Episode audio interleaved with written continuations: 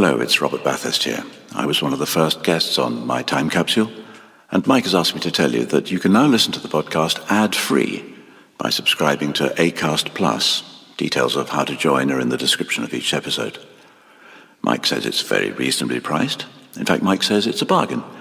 And who am I to disagree? Locked here in his cellar. Anyway, for a small subscription, ACAST Plus, my time capsule, ad free. Free. Unlike me.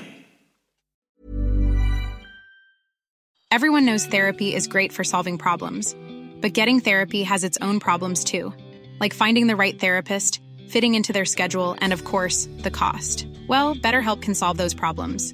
It's totally online and built around your schedule. It's surprisingly affordable too. Connect with a credentialed therapist by phone, video, or online chat, all from the comfort of your home. Visit betterhelp.com to learn more and save 10% on your first month. That's BetterHelp H E L P. One size fits all seems like a good idea for clothes until you try them on. Same goes for healthcare. That's why United Healthcare offers flexible, budget friendly coverage for medical, vision, dental, and more. Learn more at uh1.com.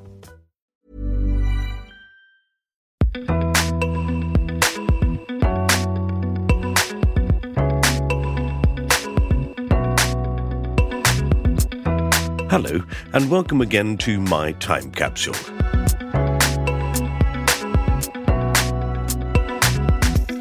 I'm Mike Fenton Stevens, and this is the podcast where I ask my guests to choose five things from their life that they would like to preserve in a time capsule, four things that they cherish, and one that they would like to bury in the ground and never have to think about again.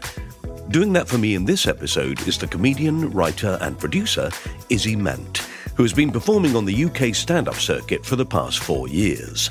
Her hour long show Polite Club was a sellout success at the 2019 Edinburgh Fringe. She's also a highly successful producer, having won two BAFTAs for Harry and Paul on the TV and The Dark House on radio, an interactive radio drama that she co created and directed. Izzy was also nominated for a BAFTA for Peep Show and produced Badults, Toast of London, The Windsors, Cuckoo, and Gameface. So she's pretty much been at the forefront of TV comedy for a good while.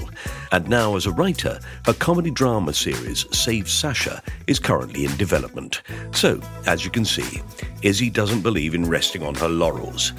Well, resting at all, in fact. So let's find out what five things Izzy Mant would like to put in her time capsule.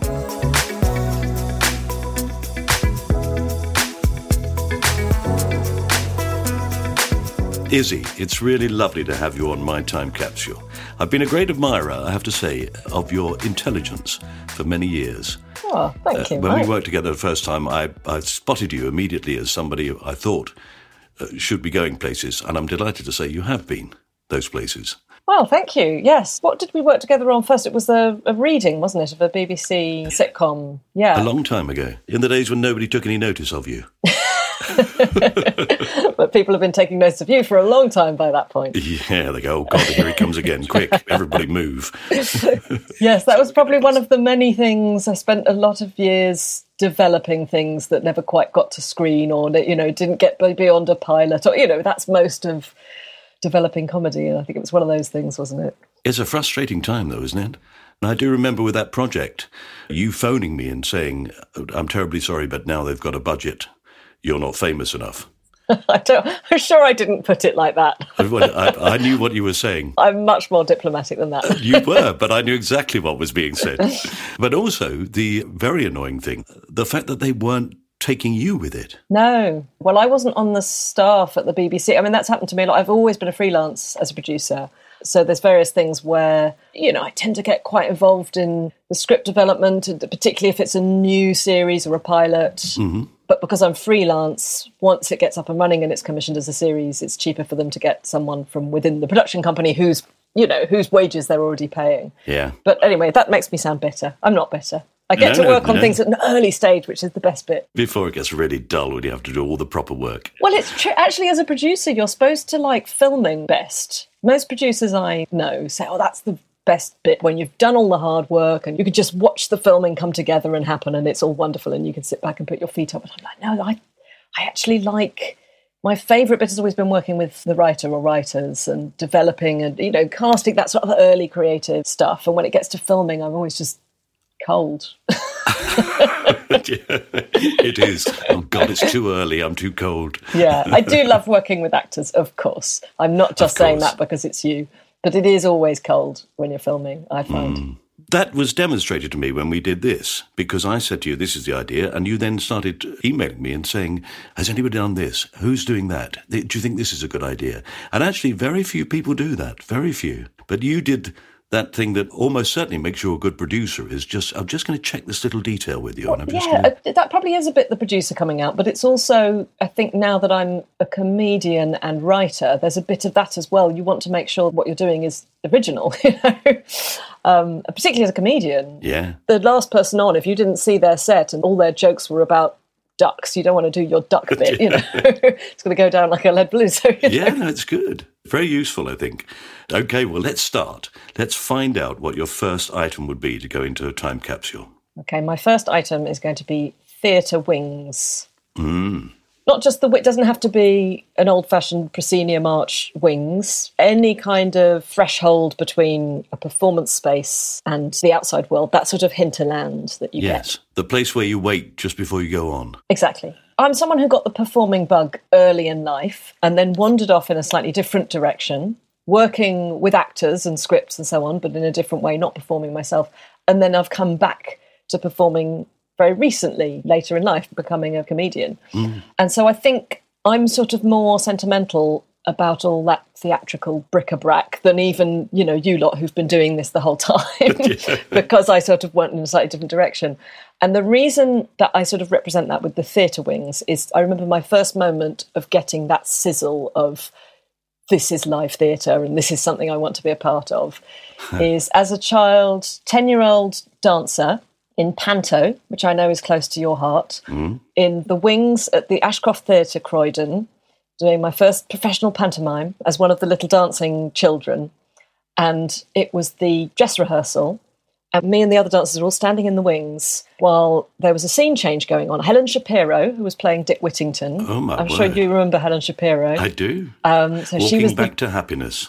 Exactly. So she sang that in the show, but she also sang more of a ballad song um, called "You Don't Know." I don't know if you know that song. It's a lovely no, song. Yeah. And so she was singing. She was singing it quite slowly. This beautiful ballad. You know, it was the front cloth scene. She's mm. in front of the cloth while they do a scene change behind. And in the wings, you can see both worlds. You can see the brightly lit world that the audience, when they're in, will see mm. the magic.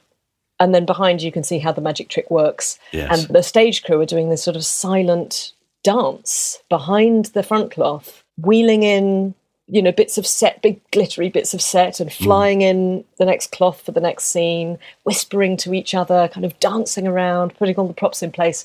And I thought, this is theatre. This, you know, and I think I was quite a dramatic child, so I think, I think I actually said out loud to myself, "This is theatre." and everybody went, "Shush, shut, shut up. up.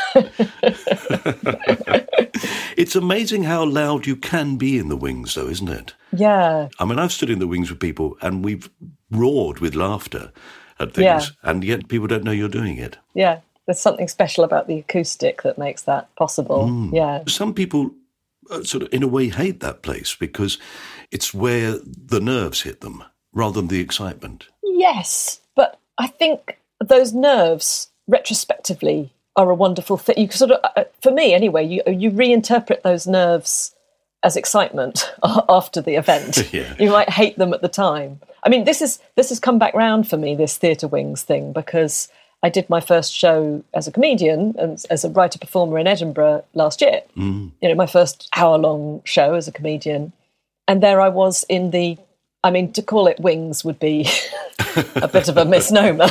Anywhere in Edinburgh. this is an Edinburgh venue. It was some sort of conference room that had been turned into a theatre space. But actually, that was part of the magic of it because the division between the auditorium and the backstage, such as it was, was just a bit of black cloth. There was no wall there. So the place where I was standing just before I went on as the audience were coming in, I was separated from the audience just by a bit of cloth so I could hear everything they said.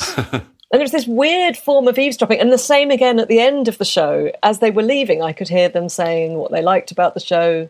Even if they didn't like something, I would hear that and I would learn from it. You know? yeah. So was there nowhere else you could go? You couldn't actually leave that area. You just no. behind a cloth. No, there was no exit from this space. So, but actually, I really enjoyed that thrill of the oh, here I am again. I get to do my show again for the next hour. It's a brave thing to do, I have to say. You really must have had the performing bug from a very early age then.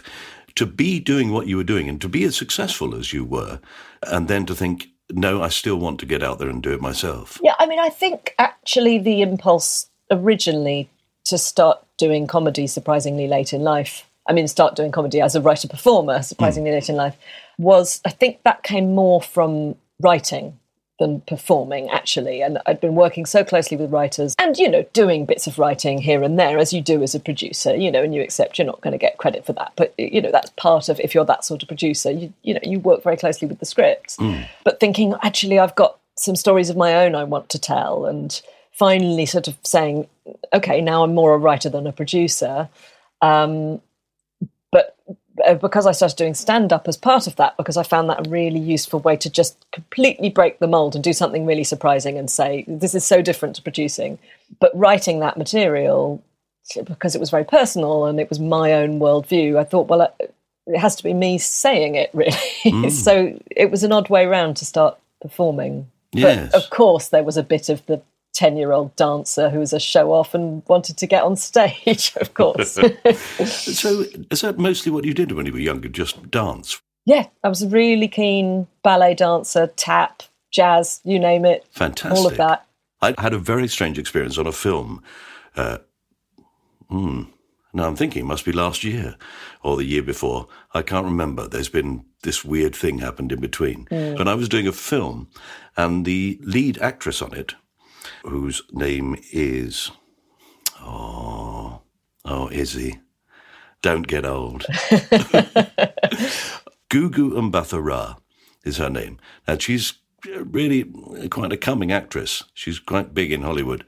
And uh, I went into makeup on the first day, and she was there. And I said, "Oh, hello, I'm Mike. Uh, I'm playing this part." And she went, "Oh yeah, Mike, yeah." She said, I, "I saw you were on it. I was delighted." And I went, "Oh, good do you know my work? She said, no, I know you.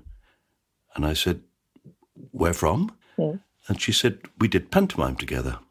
and she'd been one of the girls in the chorus. Yeah. When she was 11. Yeah. And I said, oh, good, was I nice to you? And she said, you were, yeah. She said, if you weren't, you wouldn't be in this film.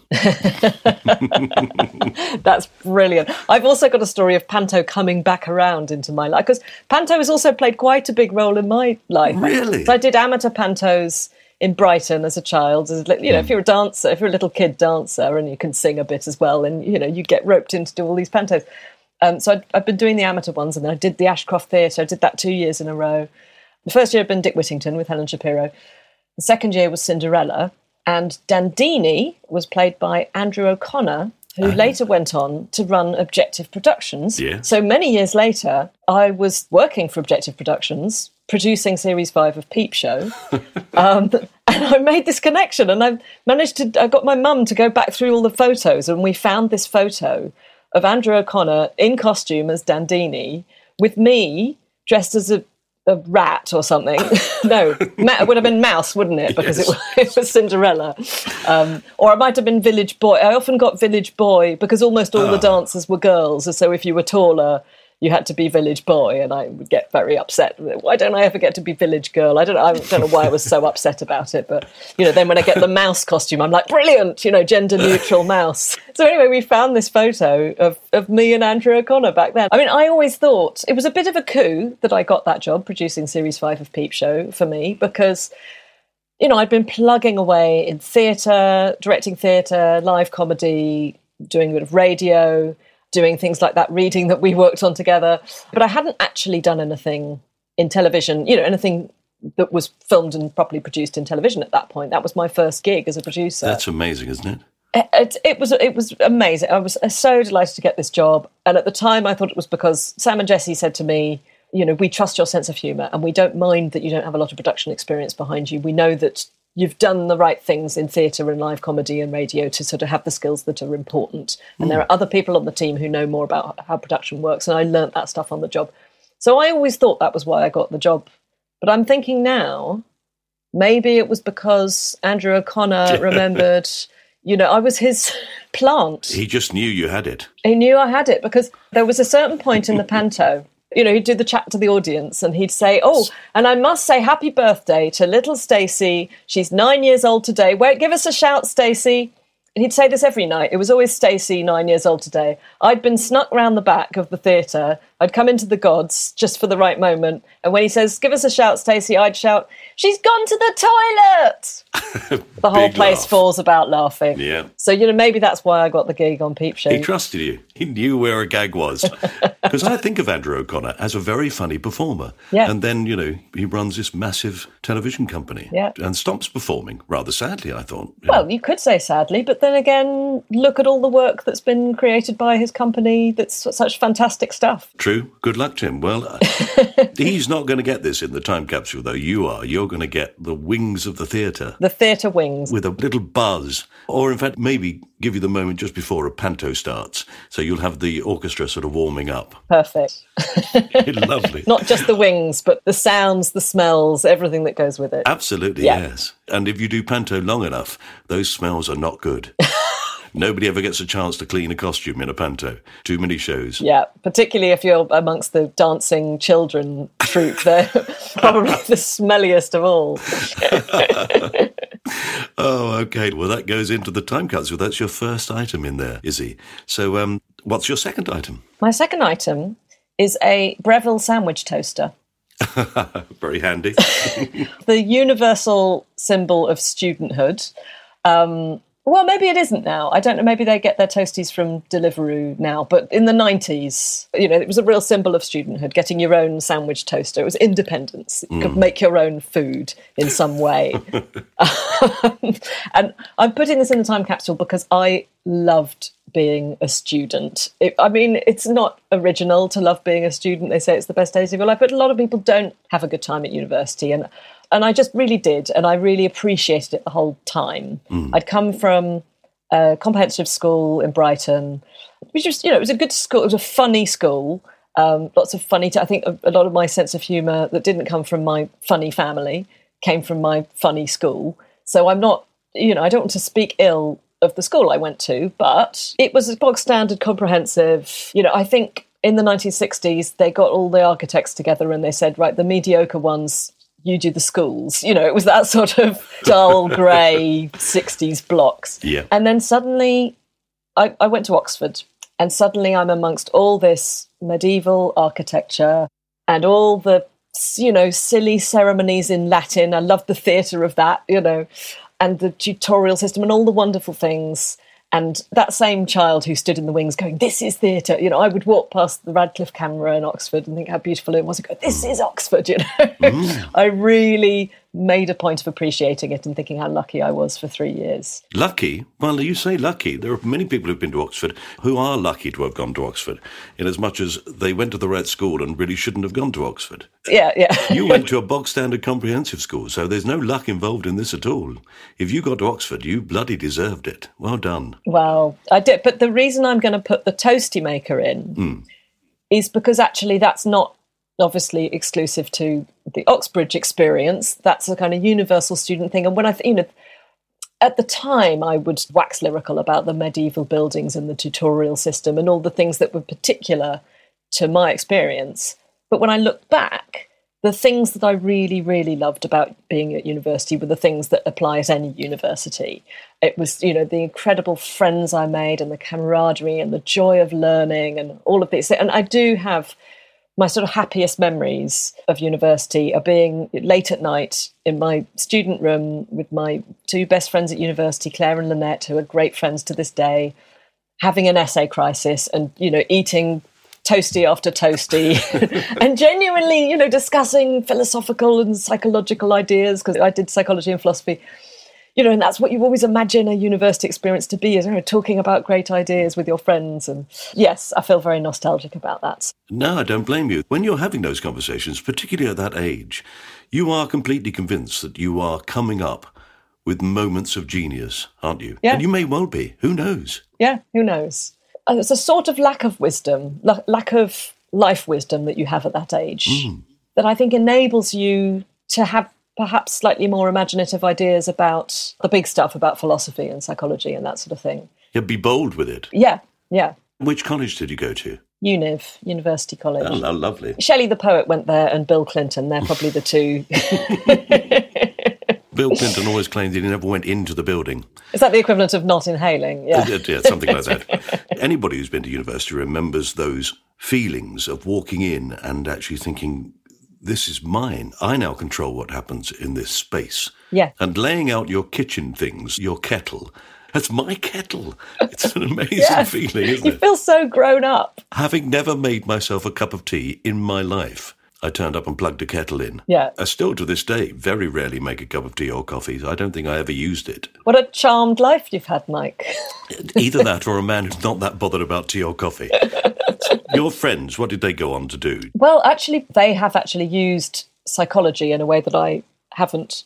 Well, other than in, a- in an indirect way, understanding people, I suppose. But they've both done really interesting things with it and make me feel like I slightly wasted my learning. Ah, but I didn't waste my university experience as a whole. No, clearly not. I mean, and in my opinion, I think that university education is all about discovering where you want to go in life and teaching yourself the ability to learn things on your own. It, yes, it's a little microcosm of adulthood. You get to do a sort of mini safe version of all the things you might be challenged to do in the in the wider world. Thinking about how nostalgic I am about the university experience and that thing of sitting up late discussing ideas and so on. Years later, I was talking to uh, a friend of mine. I'll I'll credit him because I'm going to say a funny thing he said. And you probably know him, Dan Tetsell. Do you know Dan? I do know Dan, yes. Of course you do. Um, and uh, I was talking to him about this idea I had that we all go through the sort of house share when we're in our 20s. And then, you know, as you aim to kind of, when you get a bit older, maybe have a bit more money, and maybe one day you can live on your own. That's what most people want. But actually, what I want is to carry on living with people, but in a more grown up way. And I had this idea about, you know, maybe when I'm older, me and some of my best friends, we could all you know, buy flats in the same building or something. but then there'd be a communal space where we'd all come together. You know, I was describing this sort of wonderful thing, and Dan stopped me and said, um, "Your ideal living situation is being at university." and I just realised he was absolutely right. Or eventually being in an old people's home. yeah, yeah. but I would insist that when we all come together into the common room or whatever they call it in the old people's home, Yes. we would discuss, you know, the great philosophers and, Important things, not what's on the telly, which Yeah. side you want to watch. or who stole my Zimmer frame. Yeah. Okay, I'm going to ask you one final question then, which I think is a very important question. Um, what's your favourite filling? it's got to be the classic cheese and ham. Thank you. You know, I still, today, as an adult, I don't own a sandwich toaster, even though I really like that way of eating bread and cheese.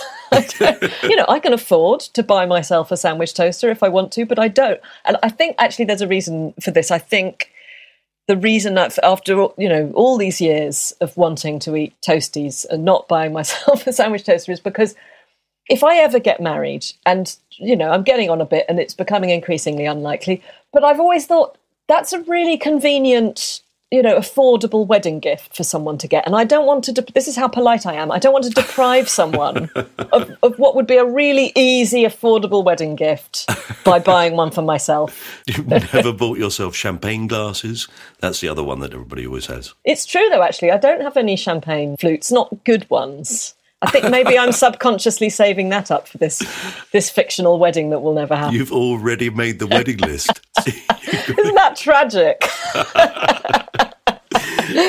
We're going to discover that somewhere, if we go online, you've already done it at Phoenix. Or one day I'll be like Miss Havisham sitting in my cobweb ridden room eating untoasted cheese and ham sandwiches and saying, One day it'll happen. I never eat them toasted, not until I am a bride.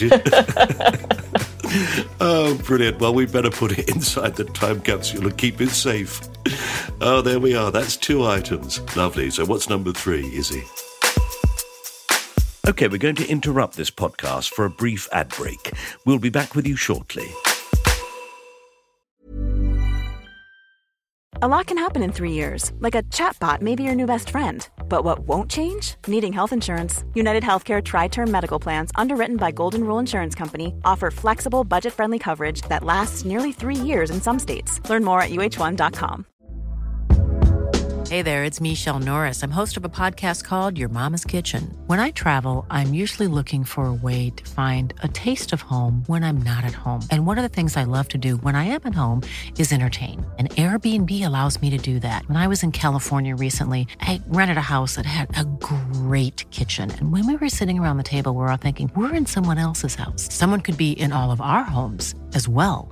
If you have a home, but you're not always at home, you have an Airbnb.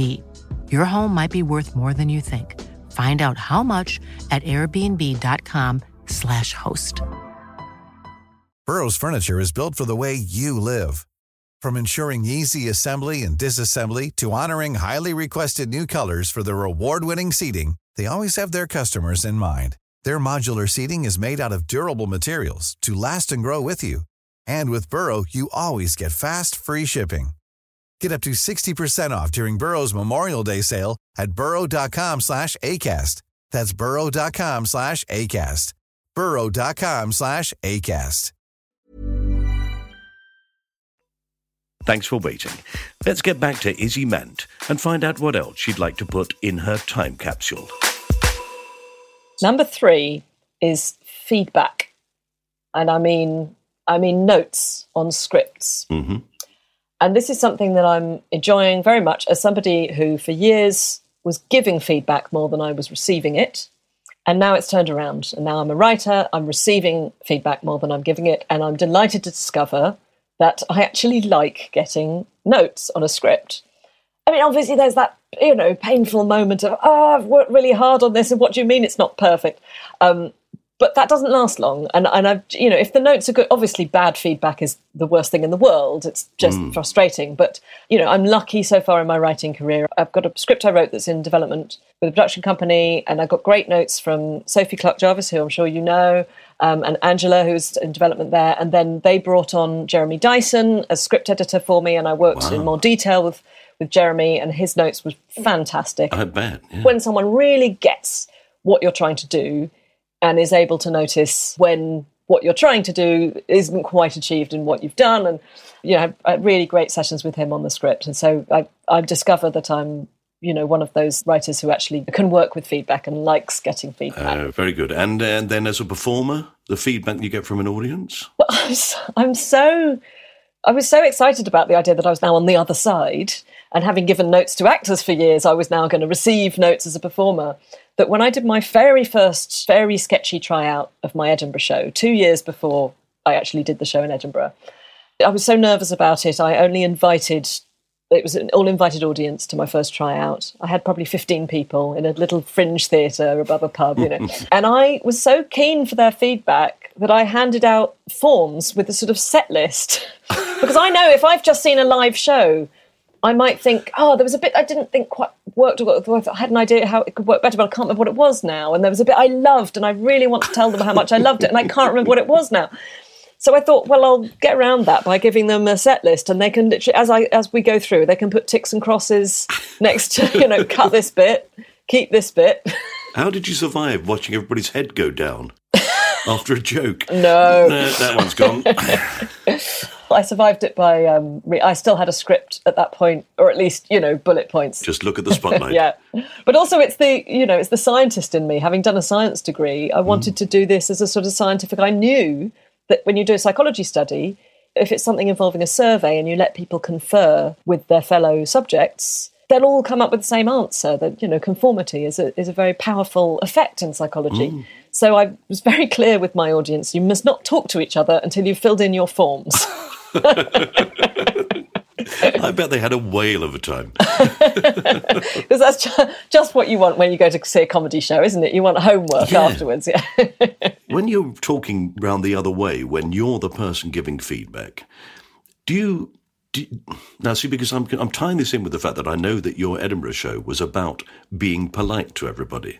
Yeah. But actually, sometimes in those situations, you have to be quite brutal, don't you? So, were you always, I love what you're doing with that. That was very good, but we're going to have to cut it, and I'm afraid it's my fault. Was that you? Uh, well, yes. I mean, isn't that everyone? You know, we. I think anyone who gives feedback on scripts, we all employ the same tricks, and the person receiving the feedback knows what you're doing, but still appreciates that you're doing it. When you give them the praise sandwich, you know, you start with the things, uh, but things that you genuinely liked and enjoyed. I think that's important. It needs to be true. It shouldn't just be a sort of, oh yes, very well done. Now here comes the criticism. Mm. Um, so yeah, I would start with the things that were working well, and then get into the.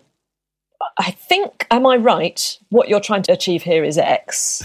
you know, it, it's it completely changes depending on the script, the writer, how well developed it is. You know, but yeah, the mm. praise sandwich is a pretty common trope of giving feedback. Yes. and if all else fails, you say, anybody want a toasted sandwich? oh, no, I can't. You can't do it. You see, you didn't think it through. anyway, champagne. Oh, I haven't got any flutes either. Damn it.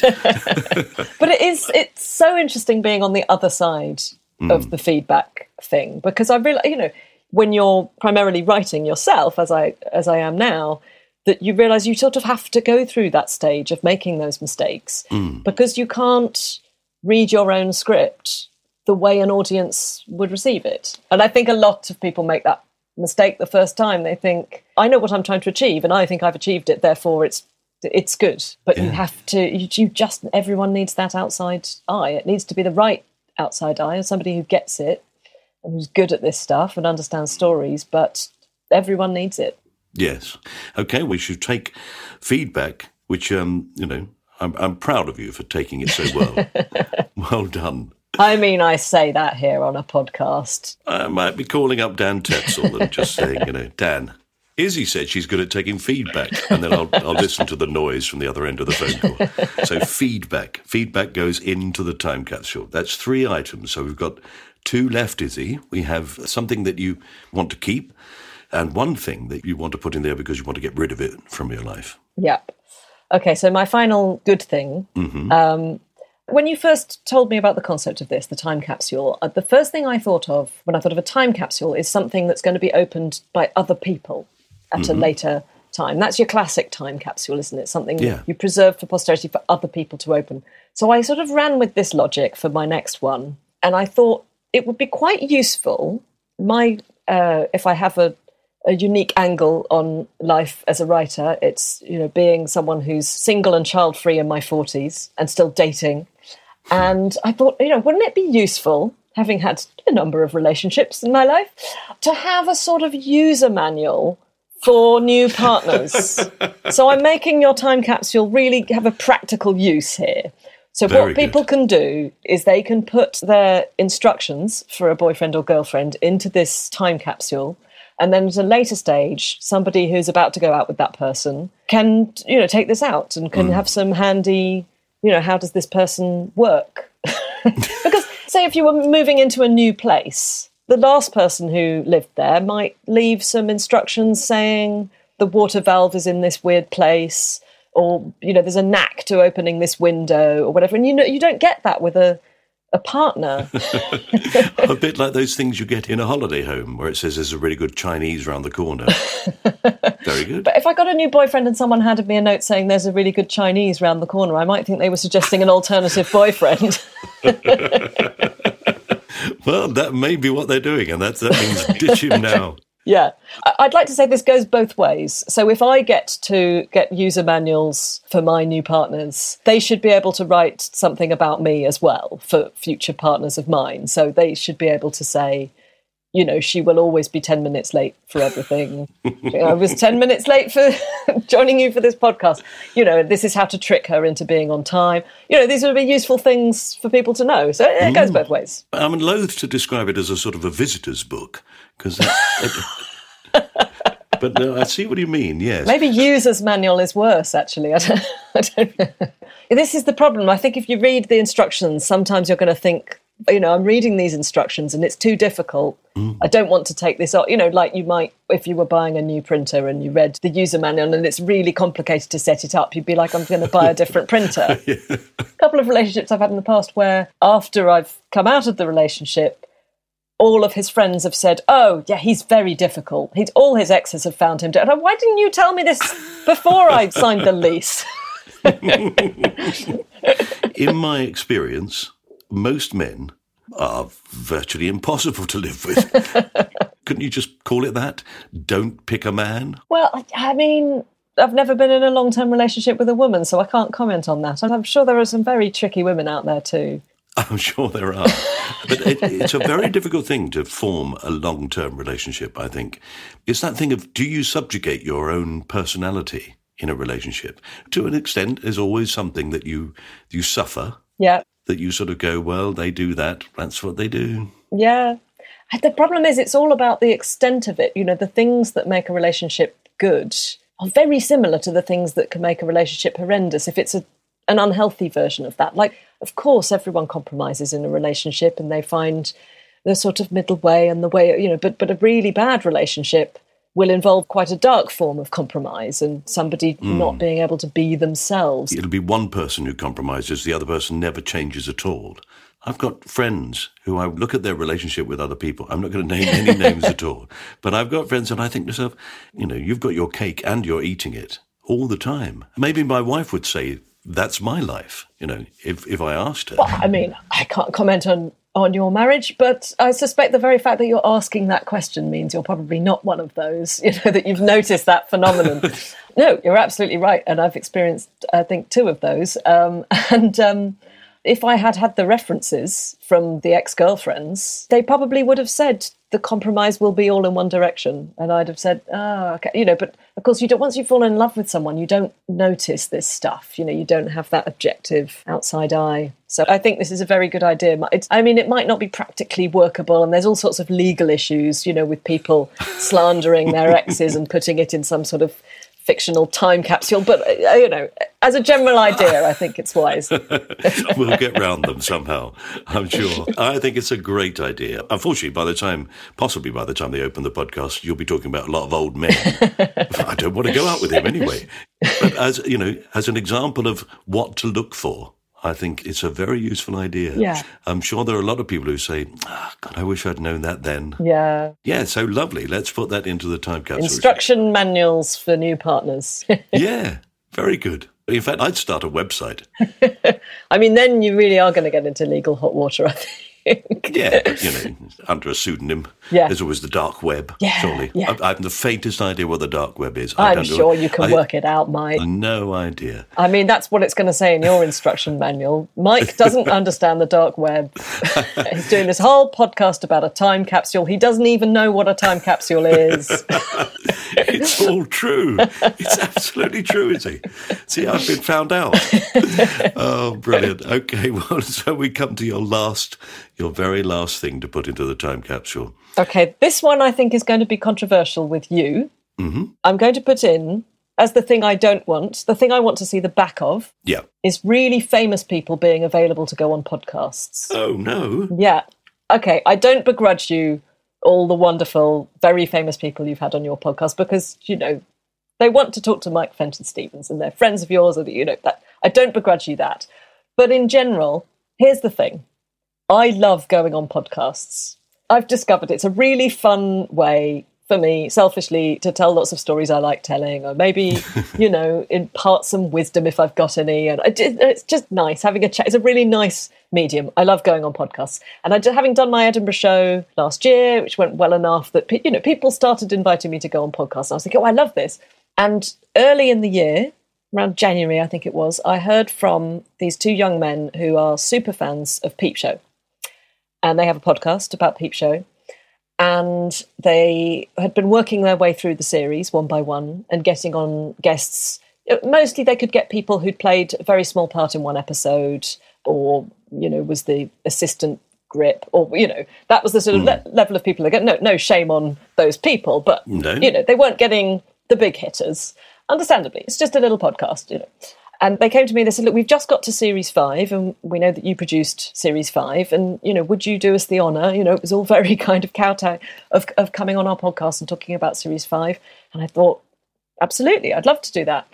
I got permission from Sam and Jesse first. You know, I didn't know if they were okay. But they did it all the right way. I'm very polite, you know. and they said, "Yeah, of course, go on, go on those guys' pod. Talk about the show." And I thought, you know what, I want to do this properly if I'm going to do this. So I went back and I rewatched. I thought, nice excuse to rewatch series five of of Peep Show. I haven't watched it for a long time, hmm. so I rewatched it.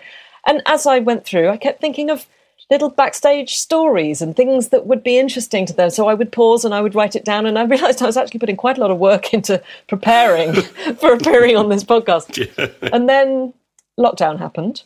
And suddenly, everyone had a lot of time on their hands. And very famous people were appearing on podcasts.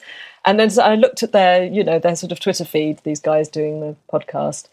And suddenly they announced, we've got Robert Webb and I listened to it. He did a great episode. And then they said, "Oh, now we've got David Mitchell." And then the big one, they got Sam and Jesse. They got the creators of the show, and I haven't heard from them since. No. So having put all that work, I don't blame them. If you've had Sam and Jesse and David and Rob, you don't want somebody who produced one series. You've had you've had all your questions answered, but, but that's why I do begrudge famous people going on podcasts if they're taking my spots. I don't blame you. I've always had the aim of making this a podcast that wasn't just about famous people, that it was about what people would put into time capsules. So, in fact, it was a game that anybody could play. I've started speaking to sports people. Admittedly, they're famous, but I've also spoken to people who are very high up in the law. Yeah. And I'd like to speak to doctors and you know people who've done extraordinary things in their lives, not necessarily famous as a result of it, but actually their life is interesting. And that I think would be me making this thing what I hoped it would be eventually. yeah. In the meantime, yeah, I'm just going for the famous people. I mean, I didn't. It seems to make sense to put something that's a result of this dreadful year to be the bad thing in the time capsule. And I thought, you know, I don't want to put all the things that all of us have hated about this year. No. So uh, instead, I thought I'd uh, put famous people in instead. it's about time somebody got rid of them. You know. I mean, you are right that the world is absolutely too dominated by fame. I want to be clear, I'm not knocking all famous people. No. Um, I'm very specifically knocking famous people being available to go on podcasts. That's what I'm putting in. I mean, there are wonderful ways that fame can add a bit of colour to an experience. Hmm. I mean, I've been lucky enough to work with lots of people who absolutely deserve their fame. Brilliant, brilliant people. And there's this weird overlap for me when I was still producing TV comedy, but had, had just become a stand up comedian. But as everyone does, I was on the open mic circuit. You know, I was doing those kind of, doing my time, doing those kind of grubby gigs in basements. And I was working with absolutely top notch comedians. I was working with Greg Davies, uh, Harry Enfield. Harry and Paul came to see one of my early gigs and heckled me. Um, and th- there was another quite bizarre moment when um, I was working with Andie MacDowell on the last series of Cuckoo. Cuckoo, yeah. and we went with her, me and the director and a couple of other people went with her for dinner in Dalston because she really wanted, she'd heard that you could get this great Vietnamese food on Kingsland Road. So we all went out for dinner on Dalston. But, but before this was arranged, I had a pre-arranged gig that night, which also just happened to be on Kingsland Road. So I thought I could do, you know, and I'm an honourable comedian. I don't drop out of a gig unless there's a really good reason. And I thought I can do both. I'll just leave the dinner early to go and do my gig. Mm. But then Andie, while we were at dinner, got wind of why I was leaving early. And you know, you're doing a gig. Where's your gig? And I said it was actually just up the road. And she said, "Can I come?" oh my God. And I said, "Oh no, I don't think you understand. It's not. This is not the comedy store. This is. It's in a basement in on Kingsland Road. It's the, you know it's." It'll be grim. And she said, "No, no, I'm fascinated. I want to. I want to come. I want to come." So I had to sort of text the promoter and say, "Bit of a weird one, but can I bring Andie MacDowell? To, I know you told me that actually it's sold out and all the, cha- but can we find a chair for Andie MacDowell? Would that be? He said, I think we can arrange that. so I had this weird experience. She came along. She was a great sport. She just actually, when we came in, the the gig was already ongoing, so it would have been too much disruption to sort of come in and find the chair that had been hmm. reserved for her. So we just stood at the back. So she stood at the back with the other comedians, and the comedian who was on when we came in, just so happened to be doing a bit. I'd, I'd, seen him before. He does a bit about the Magic Mike films, and she was in the last Magic Mike film. so he had this bizarre experience of coming off stage from doing his bit he always does, coming face to face with Andie MacDowell. well, look, it's still lockdown. We're doing this now in lockdown, yeah. and I haven't bumped you off. Yeah, thank you for not yeah. not bumping me for Andie MacDowell or whoever else was your. Hang on a minute, somebody's calling. Oh, right. Thanks very much, Izzy. Bye. Actually, the best bit of that story is I was on a date. That was the other reason why I had to leave dinner early. I had prearranged to meet a date, a guy who'd had a couple of dates with, and it was our third date. I'd arranged to meet him at the gig. So I had with me, you know, the heroine of great rom com films. You know, she, yeah. she's all about the romance. And I'm on this date, and she knew I was on it. And she was like, "Where is he? Where's the guy?" he got to chat to her in the interval. You know, I, I thought, uh, like, what more can you bring to a date? You introduced your date to Andie MacDowell, heroine of so many rom com films. And are he and Andie still going out together? Well, that didn't go anywhere, that relationship. So maybe that's why. Maybe yeah. he's now with Andie. I'll have to ask her. I loved Cuckoo, and I particularly liked it because um, I did a tour of Amadeus, Wonderful Peter Shaffer play, play, yeah. many, many years ago. And understudying Constanza, Mozart's wife in it, was Helen Baxendale. Oh, the lovely Helen Baxendale. The lovely Helen Baxendale.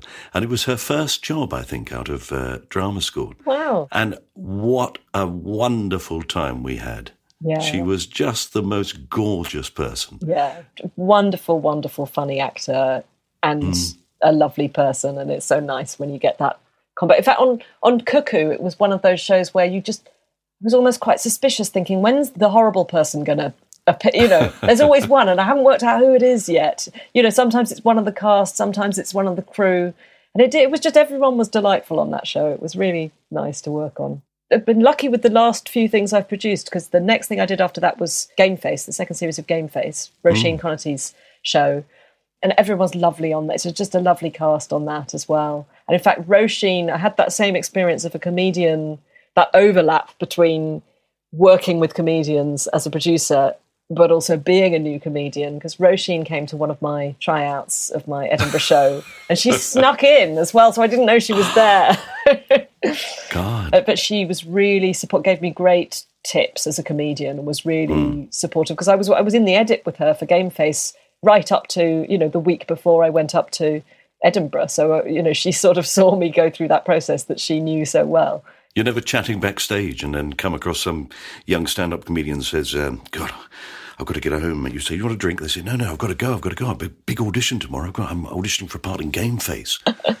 Has that ever happened? No, I don't think it overlaps in that way generally. Um, I'm still a relatively new comedian. So the sort mm. of people I'm doing gigs with wouldn't get auditioned for Gameface. well, no, they're saying? more actually they're more comedians than actors. That's the yeah. thing. They haven't done that that sort of broken through. Some of them might have broken through as comedians. They might be on panel shows and that sort of thing, mm. but they haven't got to that level of being the star of a sitcom who was formerly a comedian and is now, you know, I, I wouldn't have been sharing a bill with Greg Davies, so I wouldn't have found myself, you know.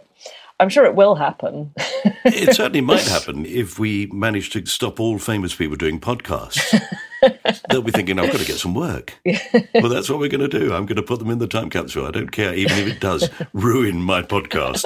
Now, I'd like to say how much I've enjoyed doing this podcast. It's been great fun. But unfortunately, from now on, I'll be talking to my postman.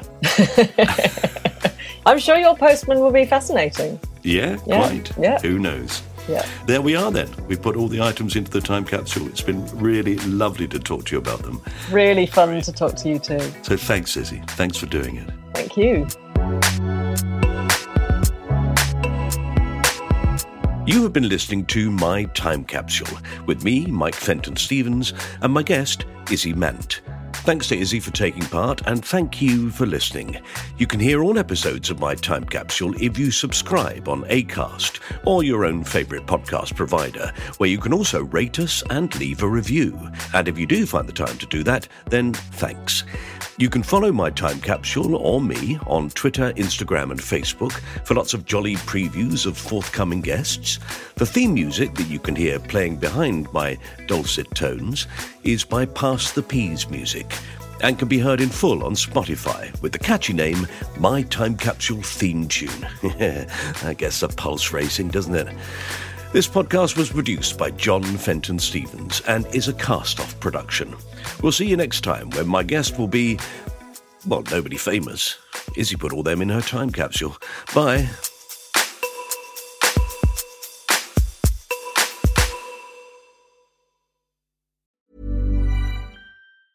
Even when we're on a budget, we still deserve nice things. Quince is a place to scoop up stunning high end goods for 50 to 80% less than similar brands. They have buttery soft cashmere sweaters starting at $50, luxurious Italian leather bags, and so much more. Plus, Quince only works with factories that use safe, ethical, and responsible manufacturing. Get the high-end goods you'll love without the high price tag with Quince.